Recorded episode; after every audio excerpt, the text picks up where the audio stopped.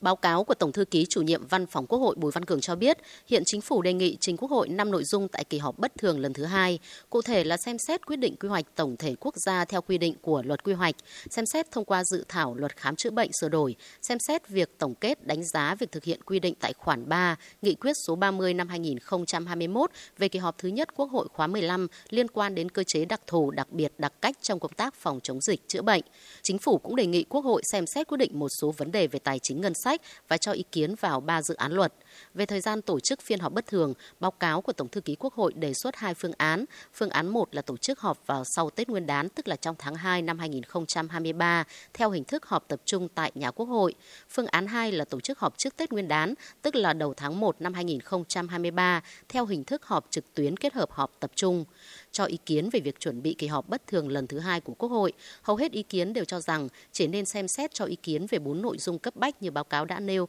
trong đó có ba nội dung quan trọng cần quan tâm, ba dự án luật còn lại nên cho ý kiến vào các kỳ họp thường xuyên. Về thời gian tổ chức cuộc họp, đa số ý kiến đề xuất chọn phương án tổ chức kỳ họp bất thường vào trước Tết Nguyên đán, tức là vào đầu tháng 1 năm 2023, còn phương án họp trực tiếp hay trực tuyến thì tùy vào điều kiện thực tế. Bà Lê Thị Nga, chủ nhiệm Ủy ban Tư pháp của Quốc hội và ông Nguyễn Khắc Định, Phó Chủ tịch Quốc hội cho biết.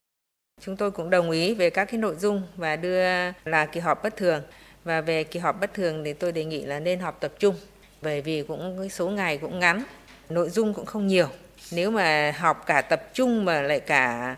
trực tuyến thì tôi thấy hơi phức tạp. Quan trọng nhất là vấn đề bây giờ đề nghị chính phủ phải sớm hoàn chỉnh thủ tục để trình sớm và các cái ủy ban được phân công thẩm tra ấy, thì phối hợp sớm với các cái cơ quan của chính phủ mà cố gắng là trong 10 ngày đầu của tháng 1 dương lịch. Nếu mà chính phủ mà bây giờ mà hồ sơ đầy tài liệu đầy đủ rồi thì có thể họp 3 ngày là xong. Thế còn trực tiếp hay trực tuyến thì cái đó cũng là một hình thức họp thôi, không có vấn đề gì lắm. Tùy điều kiện ta bố trí. Chủ tịch Quốc hội Vương Đình Huệ nhấn mạnh, kỳ họp thứ tư đã thành công tốt đẹp với nhiều đổi mới, đồng thời đặt vấn đề nên chăng sau mỗi kỳ họp cần tổ chức hội nghị quán triệt triển khai để các luật nghị quyết sớm đi vào cuộc sống, cũng như có những vấn đề cần rút kinh nghiệm. Về các nội dung của kỳ họp bất thường, Chủ tịch Quốc hội Vương Đình Huệ nêu rõ. Nguyên tắc là kỳ họp bất thường chỉ thực hiện theo quy định của pháp luật là khi mà có cái yêu cầu của mấy chủ thể, một là Ủy ban Thường vụ Quốc hội, hai là Chủ tịch nước, ba là Thủ tướng, hoặc là 2 phần 3 đại biểu Quốc hội kiến nghị và chỉ xem xét quyết định những vấn đề cấp bách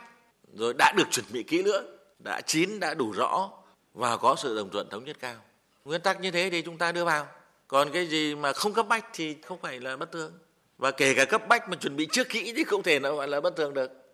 Về thời gian tổ chức cuộc họp, Chủ tịch Quốc hội Vương Đình Huệ cũng cho rằng không nên tổ chức kỳ họp bất thường sau Tết Nguyên đán vì quá trễ, ảnh hưởng đến kỳ họp giữa năm.